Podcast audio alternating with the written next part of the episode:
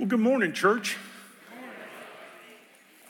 I'm Pastor Robbie Henson. I'm your life group's pastor, and I am substitute pinch hitting this morning for Pastor Dave, who is in a missions conference representing our church in Louisiana. So keep him in your prayers.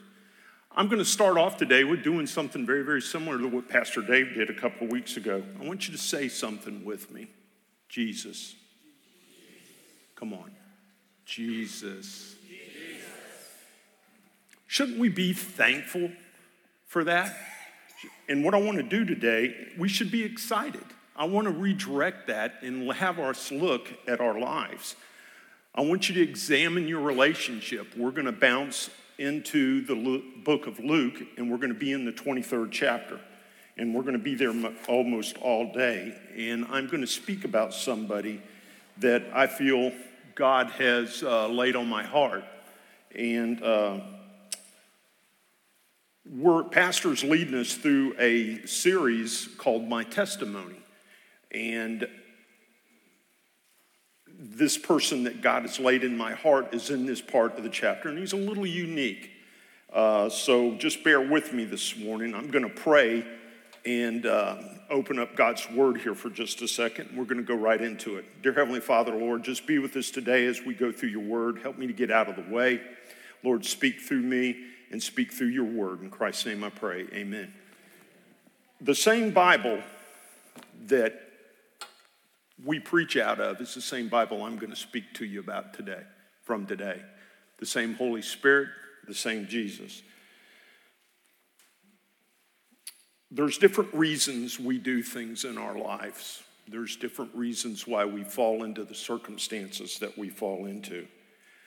My past career was in law enforcement, like Brother Dave's. And Brother Dave, that was a wonderful testimony. Thank you for giving that to us today. We all have choices, we all make mistakes. And what I'm going to do is, I'm going to talk about an individual today. And if you ran up on this individual, his testimony might go something like this I've taken from people my entire life. If it wasn't tacked down, I'd steal it. I've disrupted society. I've been a cancer on society. And it was determined a couple days ago I would pay for my actions with my life. My life's not been easy.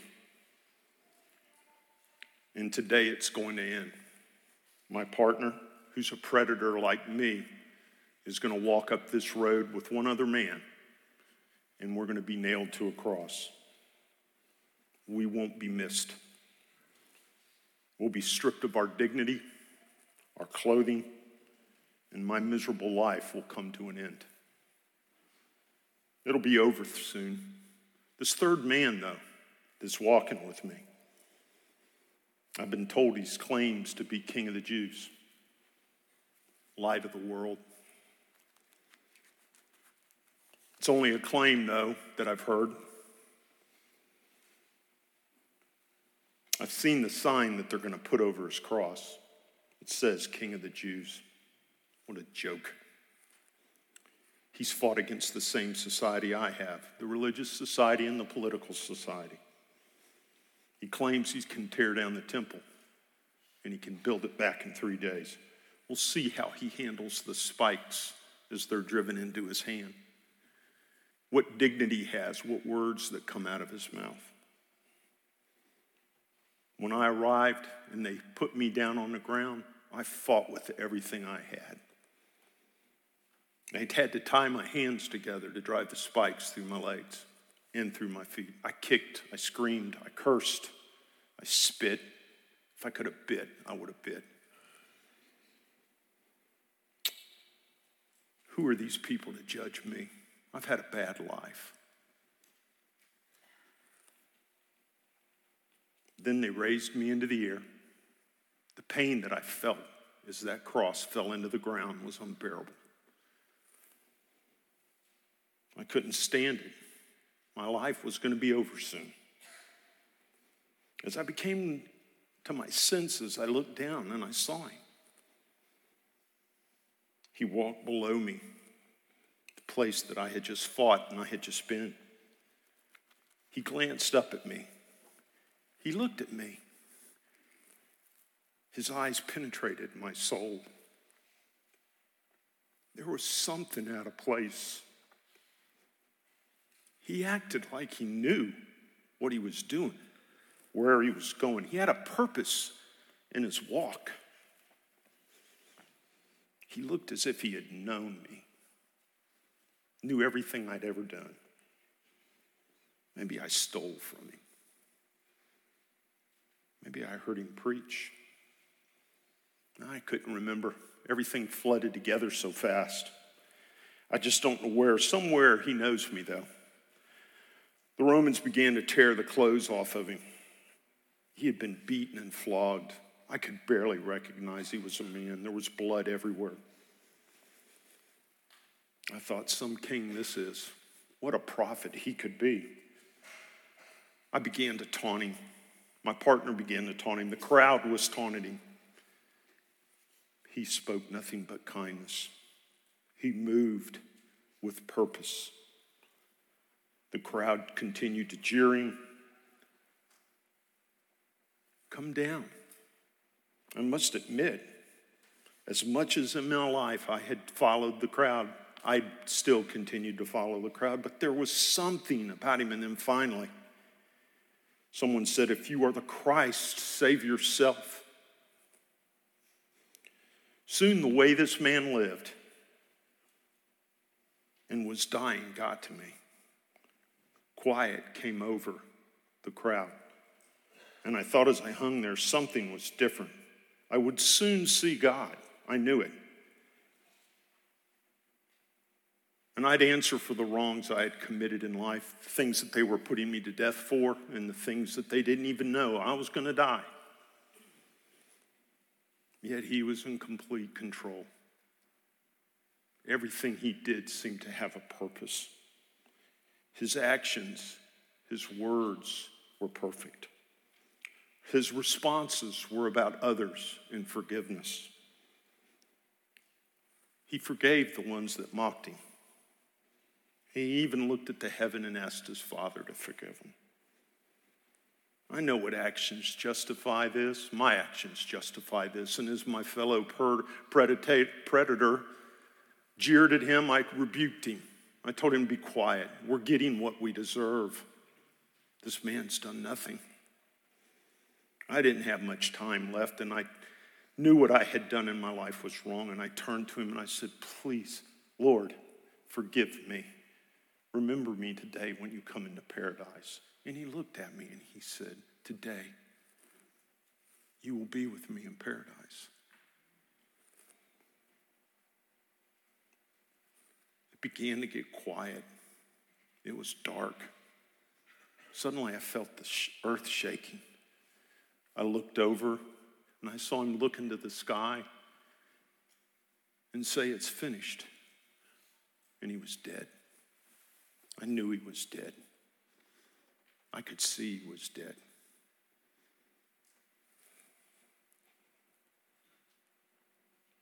Soon I'd be dead. He said I would, and he, and he had mercy on me. He forgave me. The person that was nailed to this cross, me, was not the same person that would die on it. And the reason was was because of his mercy and grace. That is my testimony, the robber on the cross. If you look at Luke, the 23rd chapter, and start with verse 32, I'm going to read this through, and then I'm going to come back and we're going to just talk about it a couple minutes. In verse 32, it says, There were also two other criminals led with him and put to death. And when they had come to the place called Calvary, they were crucified with him, and the criminals on right and on the left. Then Jesus said, Father, forgive them. They do not know what they do. And they divided his garments and cast lots. And the people stood looking on, even the rulers with them, sneering, saying, He saved others. Let him save himself. He's the Christ, the chosen of God. The soldiers mocked him, coming and offering him sour wine and saying, If you're the king of the Jews, save yourself. And the inscription also is written over him in the letters of both Greek and Latin and Hebrew. This is the king of the Jews. Then one of the criminals who were hanging blasphemed him, saying, If you're the Christ, save yourself and us. But the others answered, but the other, the other criminal, answered, rebuking him, saying, Do not even you fear God, seeing you are under the same condemnation. And we indeed justly are receiving our due reward for our deeds, but this man has done nothing wrong. Then he said, Jesus, then he said to Jesus, Lord, remember me when you come into your kingdom. And Jesus said, Assuredly, I say to you, you will be with me in paradise.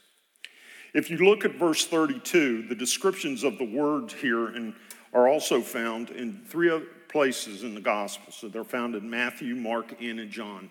The robbers and their positionings. And I'm going to look at just things kind of interesting. And the robbers denote rebels. Usually, the thief or robbery was not something that you paid for your life with at that time. Some of the commentaries that I've read this past week from pretty smart people, they feel that these may have been the same individuals that were with Barabbas. Usually, when people were caught together, they were killed together if they were brought. So, there's nothing really that says here, but these two were listed as thieves or robbers, and they're being put to death. Christ had taken Barabbas' place at the willing of the Jewish crowd. And when they get in verse 33 to the place called Calvary, they crucified him, and the criminals on the right hand and on the left. And so you have Christ purposefully in between the two criminals. His cross is between them both. They're blading him on either side. The actual crucifixion process is a tremendously cruel and inhumane process. It's designed to, to be gruesome and to be slow. You don't die from a loss of blood or from the pain that's inflicted. You basically die from suffocation because the tighter you get, the loss of blood causes you to sink down and you push back up and it try to get air into your lungs as you're hanging there. And pretty soon you get tighter, the process wears you down, and you begin to suffocate. So sometimes it takes days for these folks to die. And it's tremendously painful and humiliating because you lose all dignity because you're up there completely naked. This is also confirmed in Matthew 27, Mark 15, and John 19. These scriptures confirm also where the placement of the two criminal, I'll just use the word criminal. Um, John actually calls them others. Matthew and Mark call them robbers. But it doesn't really matter. They were evil people. And the reason that these, two, these two individuals were there is much like everything else in our life. God's fulfilling scripture and he doesn't get caught by surprise. Because if you look at Isaiah 53 12, he's talking about, Isaiah is about Christ. Therefore, I will divide him in a portion with a great, with the great, and he shall be divided the spoils with the strong, because of, he poured out his soul unto death, and he was numbered with the transgressors. And he bore the sins of many, and he made intercessions for the transgressors. So Jesus is up there between the transgressors. The innocent one, the king of the Jews, is dying amongst the sinful people for their sins. He's doing that not for them, but for us. Amen? I mean, he, this, this is the whole purpose of why he came. This is the whole purpose of why he came and died on a cross. In verse 34, it says, Then Jesus said, Father, forgive them, for they do not know what they do. And they divided his garments and cast lots. And the people stood looking on, but they, even the rulers, them sneered him. He saved others, saved himself. And if he is the Christ and the chosen God, then the soldiers mocked him, coming and offering him sour wine. And he said, If you are the king of the Jews, save yourself. And then in verse 38, it talks about the inscription written in three different languages This is the king of the Jews. I'm saying that because I feel that that is the part of this scripture that changes this criminal's mind. This criminal had seen, he's probably no different than any other criminal, he has seen what it takes to get to this position in his life. He's lived it. He's probably concerned only with himself. He's probably concerned with the people that are there. He's angry. He's jeering at Jesus, but something about that day changed him. It's in, it, you, you can't argue it. You can have different ways of looking at it, but you can't deny the fact that he once was sneering and taunting Jesus with everybody else, and something changed in him that day. And I honestly believe it's what I just read you. I believe it's the life in which Christ lived as he died. As he was being taken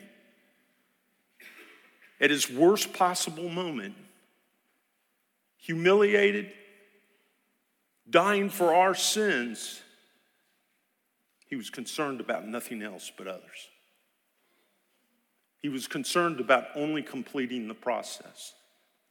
And I don't think that escaped this criminal. I think he looked, and when the other criminal in verse 39 says, then one of the criminals were hanged, started to blaspheme him, saying, If you are the Christ, save yourself. While these insults are being, one of the criminals just doesn't get it. He's looking and he's seeing, he's going, Come on, this is about me. If you're Jesus, get me out of this. Save yourself if you're really the Christ. And there's a taunt there. You're questioning the results of what you're seeing based on what you're interpreting, how it affects me. Does that sound familiar to any of us today? Okay, okay, okay, I'm sick. I'm praying, I'm praying, let me get, my marriage isn't going, things aren't going right. Get me out of this, Lord. What if God wants you to go through it? God doesn't save Christ from the cross. It was the purpose of why he was here. Amen? It was the purpose of why he was here and what he was going to do.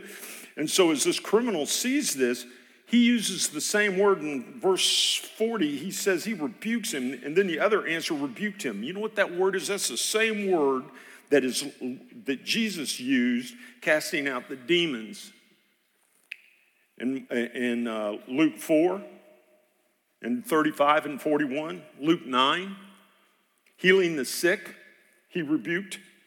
In verse 4, 39, calming the storms, he rebuked the storms. Verse 8, 20, thus the, the, the thief sees what Jesus is doing and he turns to the guy that he's been in, involved with and he says, Stop. Don't you see we're getting what we deserve? This is man has not done anything. There's a turn.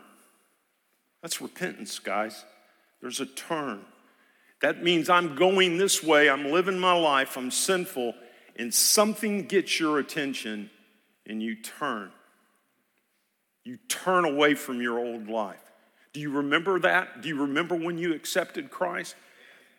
Do you remember when you turned? It may not be a big turn, but it's a turn. You may have been the only one that noticed it at first, but it's still a turn. I remember when I accepted Jesus, I could not wait to get on my knees. I could not get down the aisle fast enough.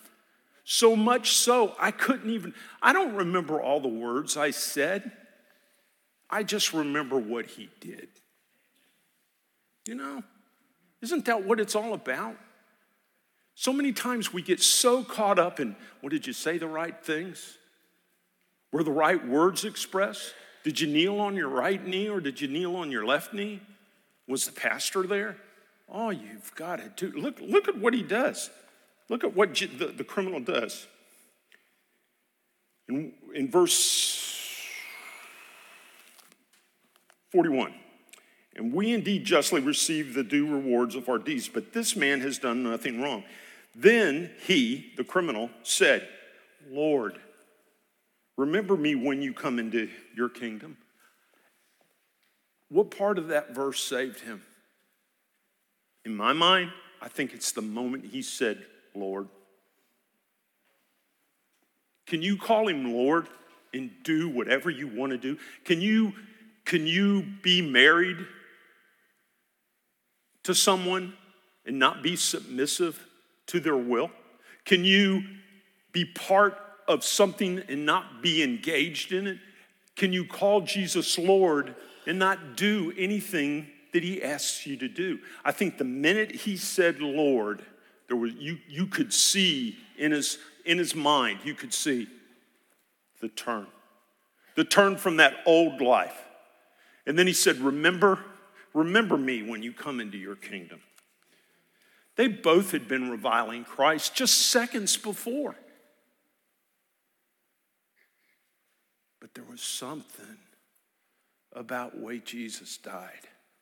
There was something about the way Jesus lived his life at the end. There was something just the same way it was with us when we asked Christ in our heart. There was something that said, I, I gotta, I gotta have this. This, I want this. I'm, I'm, I wasn't a really bad kid. I mean, I was nine years old when I accepted Jesus. How bad could I have been? I did all the bad stuff after I accepted him. oh, wait a minute. Oh, that don't sound right, does it? Do you think I'm any less saved than what I was? I tell you, I tell you the same thing I tell my kids. If you got on your knees and you asked Christ in your heart and you really, really meant it, I don't care what you've done, He saved you. Nothing unsaves you. There's nothing in the Bible that shows, well, you know, if I turn into a drunk, then I must not have really been saved. If I cheated on my husband, then, oh, well, must not have. That's not it. You drag Jesus Christ and the Holy Spirit through every bit of that. There's a responsibility that we have as Christians to live our lives the way we're supposed to live them. What we're seeing is an extreme. This is moments before this man dies. If anybody ever comes to you and says, Well, you got to live a certain life, you got to live a certain way, go to this scripture. This scripture should give us every bit of assurance that it's nothing that we do, it's everything that He did. You don't get saved because of your own works. There's not a 12 step. Charles Swindoll said something that I thought was really good. He's one of my heroes of the faith. And he says, the, the criminal on the cross exhibited faith and received assurance from Jesus. That was it. He said, Lord, there wasn't a big proclamation of what he did, there wasn't a 12 step program. First, salvation is a gift. There's not the 12 step plan, there's not a humanistic self help program. The criminal couldn't have reformed himself, he didn't have time. Circumstances in life were not allowing him the time. All he had time to do is, Lord, remember me. And he was saved, just like that. So, salvation is a gift, first and foremost. Second, we're assured that if we believe instantly, saved at the moment, we believe Jesus says to the man, Today you will be with me in paradise. Anytime you're tempted to believe this, come back to this. Come back to this. And if you feel like you're having to do works, come back to this. There was nothing this man could have did to earn his salvation. It was a gift. It was a gift of God. This past week, we lost a great saint in our faith, Dr. Stanley. He was a hero of mine. Uh, he lived a wonderful life. He had countless, Dr. Charles Stanley had countless of people that he affected in his ministry. He says that once the thief had a change of his heart while he was on the cross, Jesus accepted that expression of faith as genuine. Did the thief deserve it? No. None of us do. But the point is that God's grace saves us, not our merit. So, what are we looking at here? Well, what we're looking at here is Christ did several things publicly in front of everybody. He died for all mankind, He died for all man, mankind's sin, present, past, and future. That means whatever you're going to do this week that's a sin, He died for that too, if you know Him. People watching, the rulers and religious and political leaders, even the people being crucified with him, were cruel, and it was horrible what they did to him.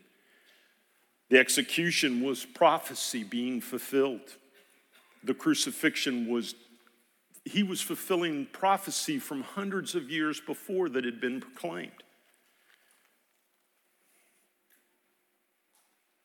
The criminals with Christ that were being executed, their death sentence was being fulfilled. They were selfish, they were sinful, and they reviled Christ until something happened to the one. That was very public. There was a moment when one of these criminals, with great courage, in front of everybody else admonishing Jesus, stood up and said, No, he's innocent and changed. Now, what? Some of the things were that were private some of the things that were private going on. Christ was consistent in how he lived. His love and his behavior for others was above himself. Nothing changed in Christ's behavior. We're supposed to be Christ like. Well, wait a minute. Now, Pastor Robbie, this, that's kind of a tall order. I'm just saying Christ, Christ didn't get a mulligan or a do over because he was going through the cross. He was consistent with his walk towards his Father.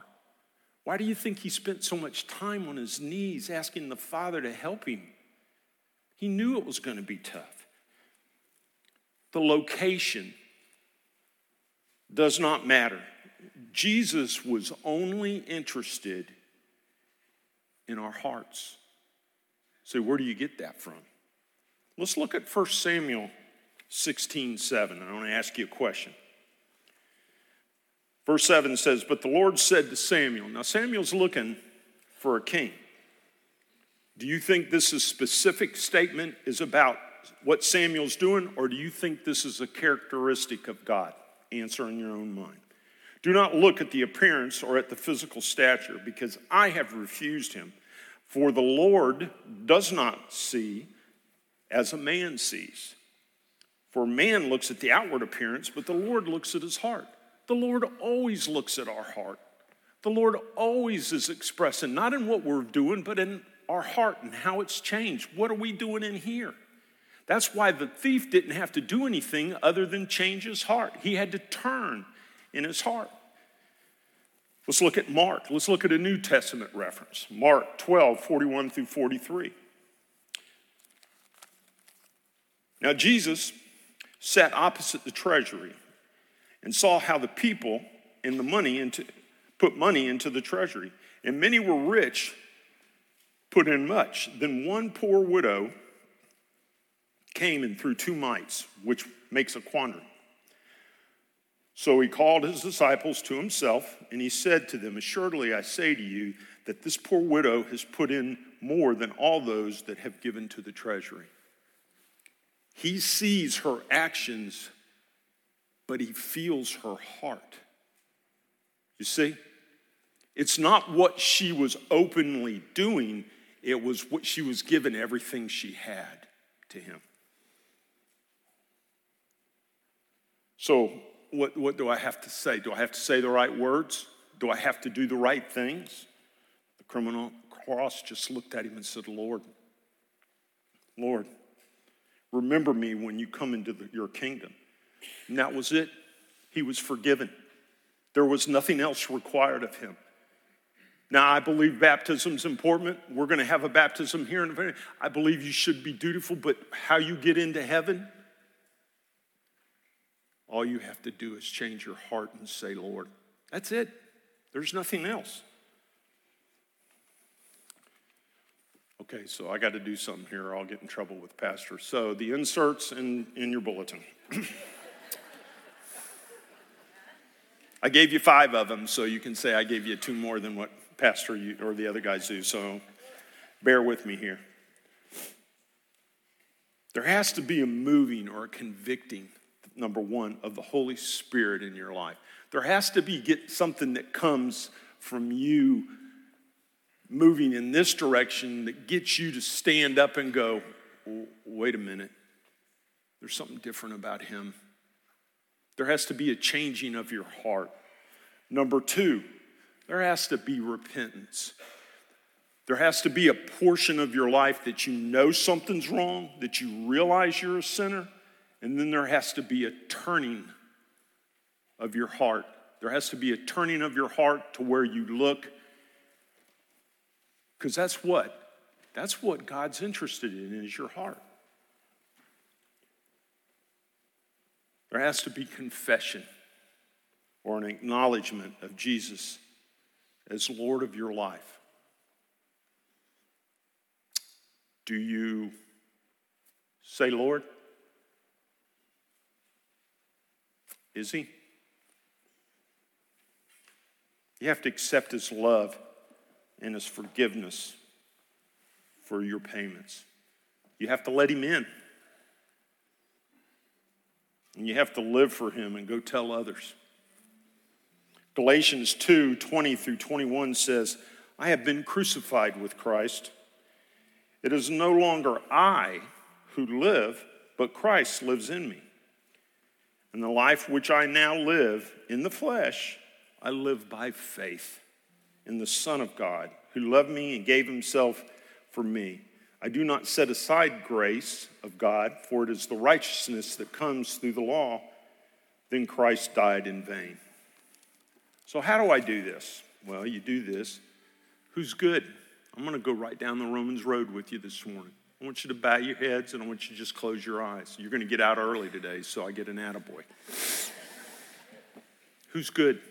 Romans 3:10 says it is written there is none righteous no not one. Have you ever come to that realization do you know you're a sinner? That's first. That's the acknowledgement. That's point 1. Who sinned? All of sin according to Romans 3:23 and fallen short of God's glory. That means you don't get into heaven on your own merit. It's a gift. It's a gift of God. Where'd sin come from? Where did I get these desires? Therefore, just as sin, Romans 5:12 says, entered into the world through the man Adam, death through that sin, and in the and in the way of death comes to all men by because of all sin. Romans 6:23, and the wages of sin is what? Death. When you do things wrong, you pay for it with death. You say, what do you mean if I do things I'm going to die? We're all going to die. It's just where are you going to go spend eternity? And Romans 5 8 says, God demonstrated his love for us in that while we were yet sinners, Christ died for us. Every one of us has the same level playing field. It doesn't matter where you come from, what you have in the bank, what your life was like, if you're a criminal or if you're affluent. We're all going to stand before Jesus one day and we're going to give account for that. Last week, I, I, I, am amazed at every week how pastor sits up there and says, these goes through this, and there's people that write in and say, I accepted Christ. So I'm going to do this. I feel it's important. If you haven't accepted Christ today, just all you have to do is say, Lord, just pray this say, Lord, I'm a sinner. I realize I'm a sinner, and I want to repent of my sin and ask you into my heart. Lord, come into my heart, change my life, and be Lord of my life. In Jesus' name, amen. If you just prayed that prayer then you're saved. If you made that commitment today, I'm not going to ask you to, if you want to come down front, that's fine. But if you just, you can write it on a card and put it in the offering bucket, and we'll get back in touch with you. But this is between you and God. It's a serious decision. A couple weeks ago, Pastor left you with four words. He said, Go make a difference. They were great words of advice. I'm going to give you four too. Go make a disciple. If you really want to make a difference in this world, go tell somebody about Jesus. Jesus is the only thing that changes our lives. Jesus is the only thing that makes a difference in our life. Without Jesus, we have nothing. Let's pray. Dear Heavenly Father, Lord, I just thank you for this opportunity. Lord, I hope I've been a good messenger. Lord, I just thank you for your love. Anybody that has made a decision today, Lord, I just ask you to have them make it known, have it to be long lasting in their life. Lord, help them to be help them to make you Lord of their life and to help them to tell others.